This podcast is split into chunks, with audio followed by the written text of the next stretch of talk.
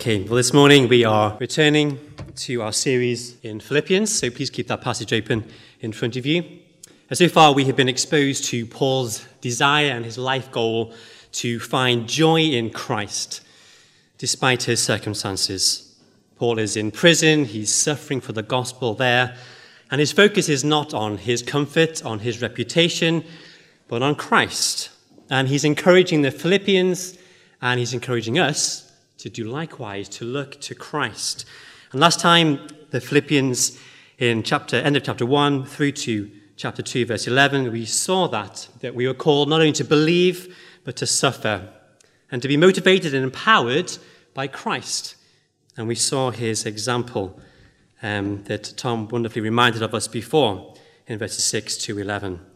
And so our verses for, for this week really carry on and continue on from that. So let's pause and pray as we get into these verses.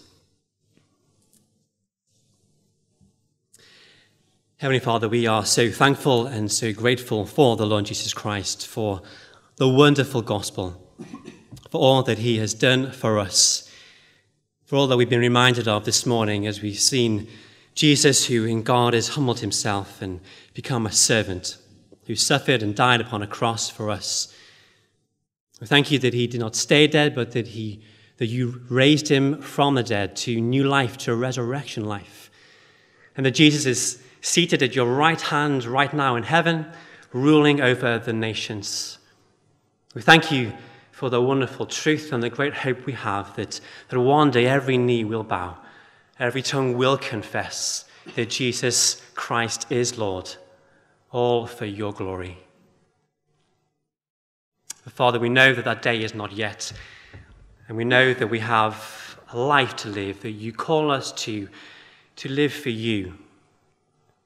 We know that that is hard. And so please come help us this morning as we think more about that. Encourage us. Encourage us to know that you are at work in us and through us to fulfill your purposes in our lives. Amen. Is it worth it? Is all this obedience to Jesus Christ, the call to live our lives in a manner worthy of the gospel, to work out our salvation, is it worth it? I hope this morning you've, you've enjoyed hearing the amazing truths of what Christ has done for us in saving us, and we are forever thankful and we look forward to the day when he will return, that day of Christ that we've thought about in Philippians. We look forward to it when we will be with him forever and we will be free from this life and this world. But between now and then, we have to deal with the mess of life. And so, is the call to be completely sold out for Jesus, as Paul is encouraging us to do, is it really worth it? Will it really make a difference? Because I know and you know that life is hard. We toil, we struggle, we suffer to get through each week. We sin and we fail and we let God down. In evangelism, we face people who don't want to hear, we face opposition, we face cold apathy. And often we feel this burden. Maybe you felt the burden of finding joy in Christ despite your circumstances. When the day of Christ arrives, when he returns, when you face him, will you be able to look back on your life and, and say, Yes, my life did make a difference? Well, I think Paul's answer, Christ's answer to that question is yes, it is worth it, and your life will make a difference. It's yes because although the Christian is to work out their salvation, which means to live out what Christ has done for us, to unpack the salvation, to live lives that are worthy of what God has done for us. Although we're called to do that, we need to remember, as verse 13 shows us, that it is God who is at work in us. He works in you to will and to act in order to fulfill his good purpose. God didn't simply save us for salvation's sake. He didn't forgive our sins and take us to heaven for us to live our lives now however we want. But he saved us to go on living a life that he's called us to, a life that he has planned for us of good things to fulfill a wonderful purpose for him. He calls us to live out, to be the people that we really are in him, the children of God. God's purpose is to change you, and through you, to change the world. God's purpose is to make you more like Jesus, to make you more of what you already are in Christ, and through the life that you live out in the world, to impact others and to change other people's lives that they too may come to Christ. May it be our prayer that when we get to that last day, that we will be able to look back and say, yes, it was worth it. Or maybe in the words of Paul in verse 16, he says, I can look, I know that I did not run or labor in vain. And so, how? So, how does Paul, in these verses specifically, how does he encourage the Philippians and then us to make a difference in the world? Well, he really specifically talked about doing everything without grumbling and arguing. So that's going to be our focus this morning to do everything without grumbling and arguing. So God is at work in you to change you. Grumbling and arguing appeared to be an issue for the Philippians. And uh, we noted last week, didn't we, that there was obviously some kind of disunity, some conflict going on between them. We see in chapter 4 that there are a couple of people who need to get reconciled, to sort out the differences. There may well have been some pride and selfishness that's causing arguments and causing people to question and to grumble and to moan about various different things. Their grumblings perhaps could be due to the hardship that they're facing, opposition from those around them. They know that they're, going, they're facing opposition from last week. Maybe their grumbling and their complaining is about having to serve in the church, having to give and to serve and to, to help one another, to give of our time. Whatever they were grumpy about, it wasn't good for their spiritual health.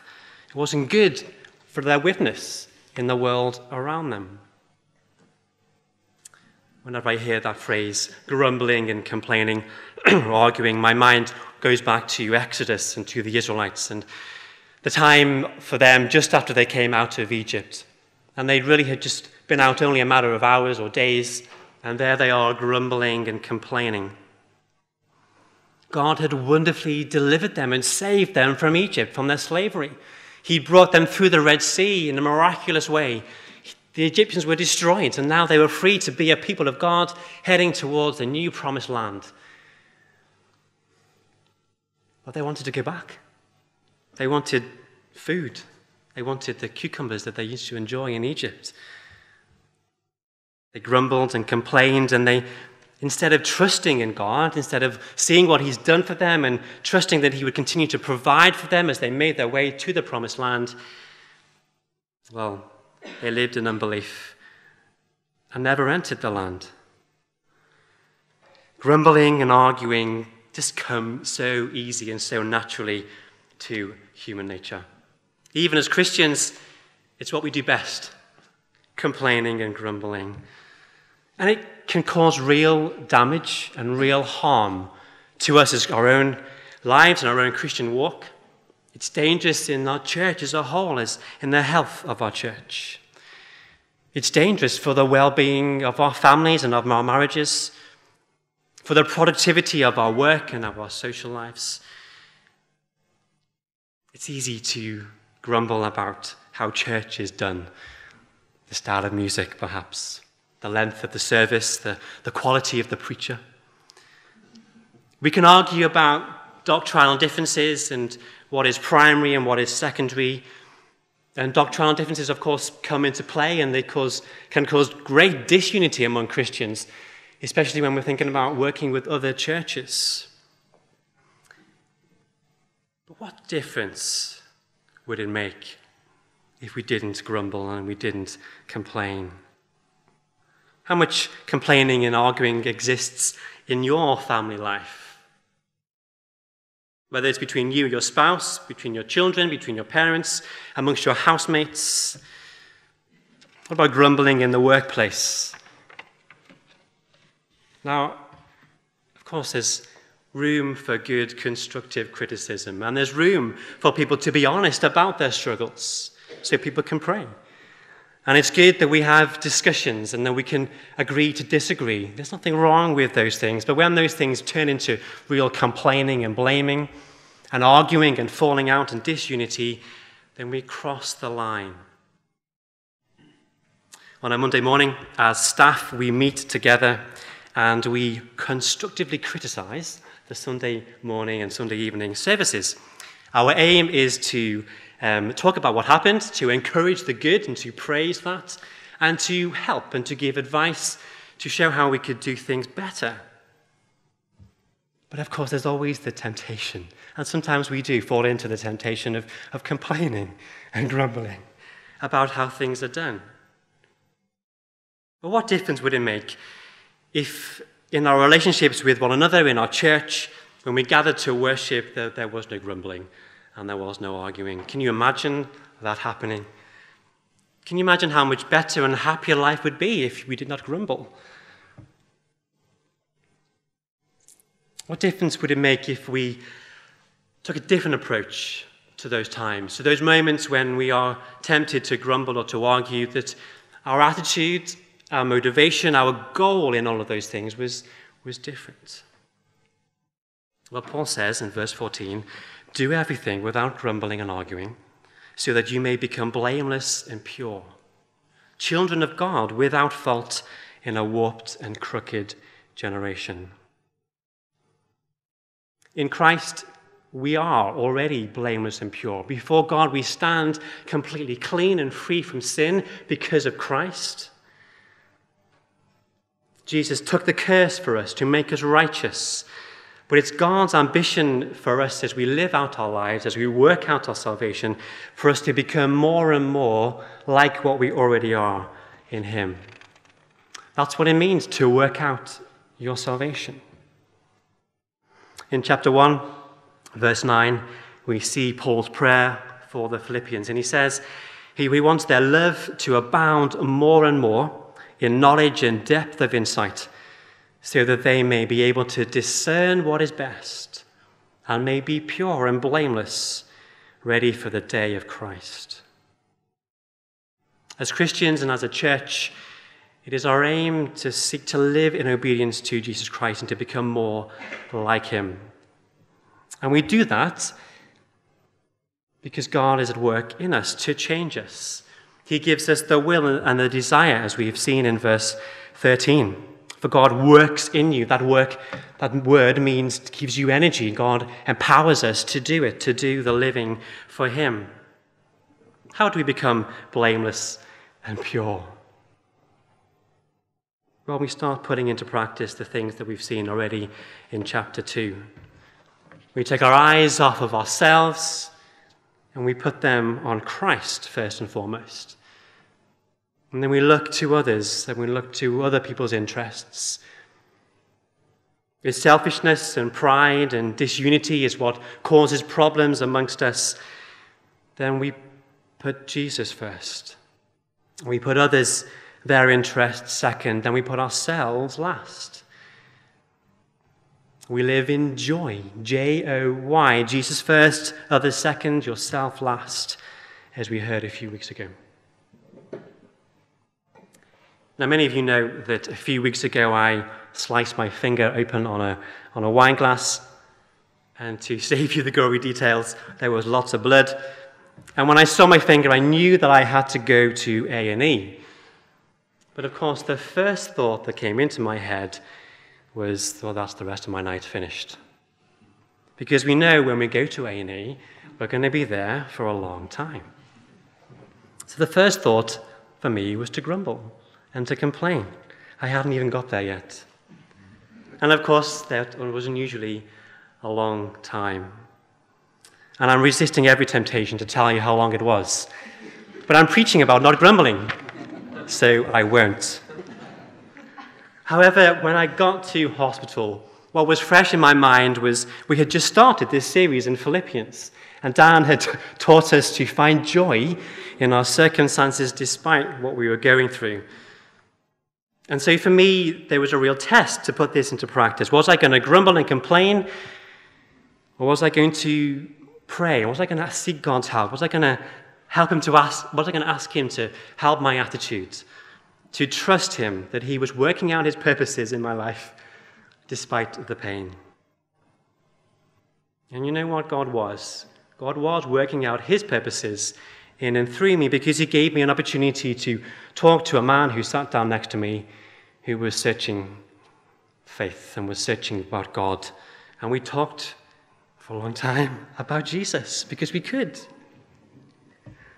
And I left hospital later that night thanking God because He taught me a lesson. He showed me that despite my circumstances, and it was only a cut finger, God is at work. And, and if we are willing to see it, and if we are willing to obey and to follow God's leading, He can use us rather than us grumbling. If we argue because we disagree how things should be done, then, it's when, then we grumble when we don't like the way that it has been done. So, how can we deal with the grumbling and the arguing in our families, in church life? Well, we look to Jesus. We look to the one who, as we've heard this morning, was in very nature God, but didn't use that to his own advantage. He didn't seek to show that off, but he was willing to humble himself and be obedient, to put other people first, to die for us. And so we pray, we pray that God would give us the change of heart, He'd give us the new desires, new preferences, opinions, interests which are Christ centered rather than ourselves centered, other people centered rather than ourselves centered. So that in our marriages, we can love and we can listen. We can discuss and we can disagree, but we don't need to argue. Wow. We can forgive. May we look to other people's interest instead of grumbling about the way that it is done. In work, when the workload is heavy, when our boss is awkward, let's not complain, but ask God for help for the knowledge to know how to cope and bring change. Let's ask God for help to change us on the inside, that we may be blameless and pure, children of God that we are, so that indeed we will be faultless in the generation around us. And then we will shine like stars, verse 15, as we hold firmly to the word of life. God is at work in us to change us. And God is at work in you to change the world.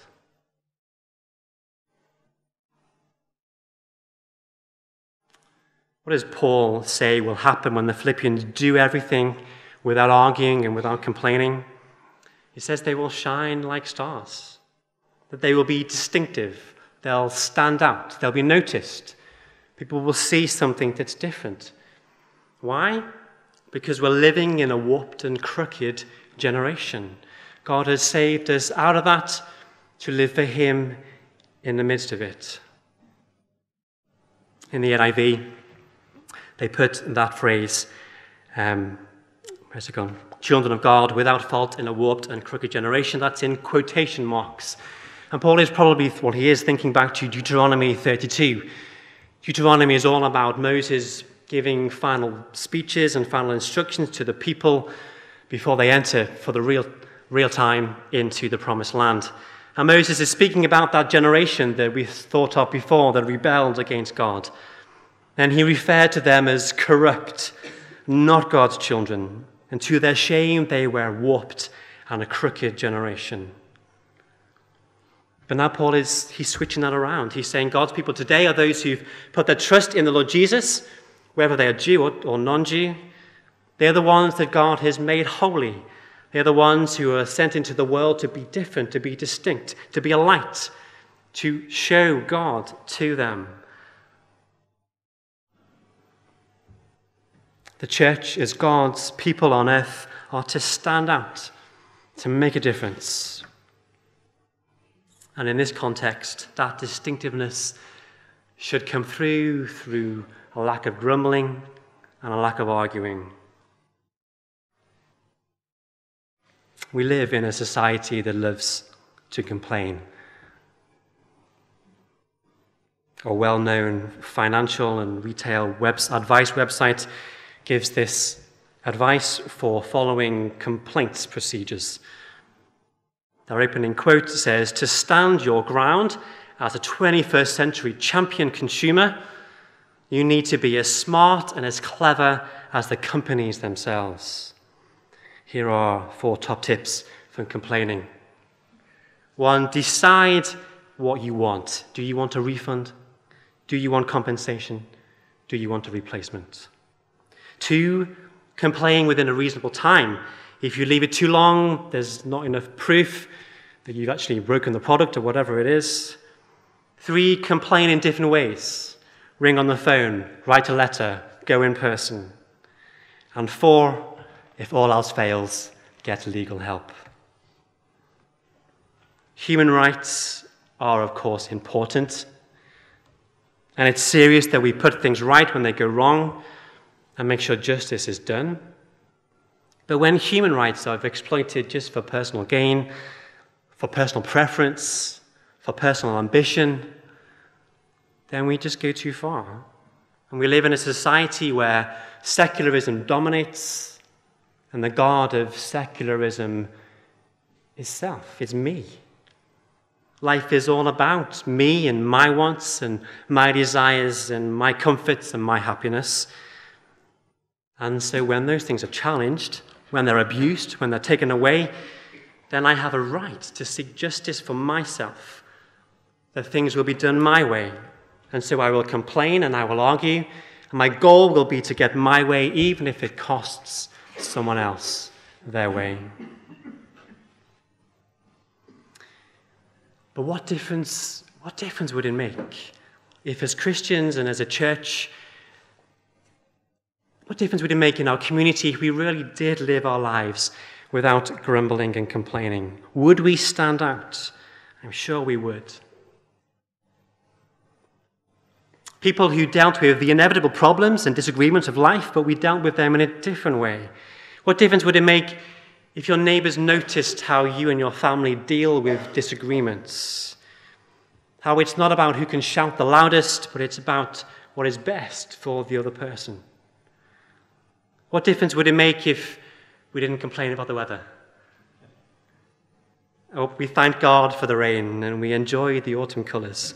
What difference would it make if instead of gossiping about, with others about the boss, that we said no when we sought to look for the good in the person? What difference would it make if we showed an attitude of trust and of humility, of prayer and dependence upon God in the face of illness and death? Now, maybe you're sitting there and you're thinking, yeah, right, Andy, get back to the real world. Life is really hard. Circumstances are frustrating the future looks bleak. Relationships among family and friends are painful. To find joy in those times, to live out life without complaint, is just unrealistic. Now, I'm not denying that it's hard. I'm not denying that life is a mess. I'm not denying that it is a struggle to find joy, as our sermon title indicates. But I want to challenge us this morning to, to put into practice the things that we've been hearing so far in, in Philippians, to put Christ first and others before ourselves, but, but, all, but uh, on, in addition to that, to see the difference that it makes in the world. Because we're not called just to, to change and to be obedient to God for His sake, but for the world's sake, that they may come to see God as well. Let me give you an example. Often, when you, we go to baptismal services, those who are getting baptized will share a testimony about how God has changed their lives. And I'm always amazed by the number of times, the number of testimonies that begin with the person explaining how they were observing their Christian friends and they noticed something different. It happens all the time. They say something like, They had something that I didn't and I wanted it. There was a peace about them. They had joy despite their circumstances. People had observed, and people will observe you as Christians, and they notice Jesus in you. So when someone notices your life, it stands out. And they'll see that there's something different, and that will cause them to wonder and to, to, to ask questions and to ask why, to ask how. In the words of Peter in 1 Peter 3, they'll ask you for the reason for the hope that you have. And that then provides an opportunity to, to, to give an answer, to share the hope that we have in Jesus Christ, to tell them about the word of life that has changed us so much. The word of life that's transformed us and brought us to Jesus. The word of life that continues to change us and to make us more like Him. As we live lives that are distinctive for Jesus, we can speak out the words of life. And as we know it and as we experience it, as we know the truth of the gospel and what it reveals about ourselves, we are willing to live out of that life. Because when we know that really we have no rights at all, really, all we deserve is God's judgment and God's wrath. The fact that we live life at all is a gift from God. Each day is a blessing. And boy, how does that change the way we view our circumstances? We remember that Jesus died upon a cross to save us for our sins, and that makes all the difference. Because when we face the temptations to grumble and to argue, we can look to Him. In our evangelism, our focus is, is Christ and to make Him known, to tell people about Him and the difference that He makes. And so, together, our differences and our disagreements, our different preferences of how we do things can fade into the background because Christ is at the center. Whenever you watch these teen movies like Pitch Perfect, for example, or 10 Things I Hate About You, if you're a bit older, often there is a scene in the film where the student is wandering around campus and they see the different social groups. So in one corner you have the computer nerds with their laptops and their glasses and their spots. in one corner you have the goths dressed in their black clothes, listening to music. On the sports field, you have the fit football players. On the sidelines, the blonde cheerleaders. But in those films, you never see the Christian Union corner. But imagine, imagine that you did see the Christian corner. what would it be like? There in the corner is a group of students who, who are made up of people from all the other groups. There you have a computer nerd. There you have a goth. There you have a footballer and a cheerleader. People who, perhaps on any other circumstance, they would never talk to each other. They would never be friends, naturally. But here they are, putting aside their differences, being united in Christ. He is their common interest, their common goal, their common mission and purpose. What a difference that group can make. Magdalen Road Church is a bit like that. We are a group of people made up of different people, different ages, different nationality, different interests and preferences. But we are a people who have Jesus Christ in common. He is our identity, He is our life's goal and mission. He comes first. And we put one another before ourselves. Which doesn't mean that there won't be things to grumble about. And it doesn't mean that there won't be disagreements. But it does mean that we deal with those things in a godly and Christ like way. So that as we live out our lives in the community of East Oxford and Oxford, we will make a difference. We will shine brightly as stars. As I close, let's look at Paul and his example. Here is a man who, as we've seen, has a, a desire that when he gets to the end of his life, he will look back and he will be able to boast not in himself, but boast in Jesus Christ because of what he has done through him to change the Philippians. He's a man who's been radically changed from the man we first meet in Acts 8, a man who persecuted Christians, to the man who here is willing to die for Christ. He's willing to suffer, to give his life, to offer everything for the sake of Christ. And so he rejoices. He counts it a privilege and a joy to live such a life for Christ and for others. He opens himself to the Lord to be changed on the inside, so that through that change, the world can be changed. The day of Christ will come.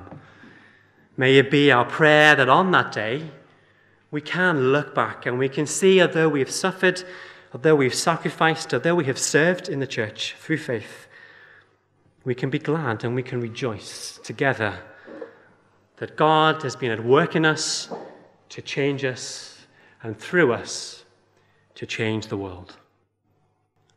Let's pray.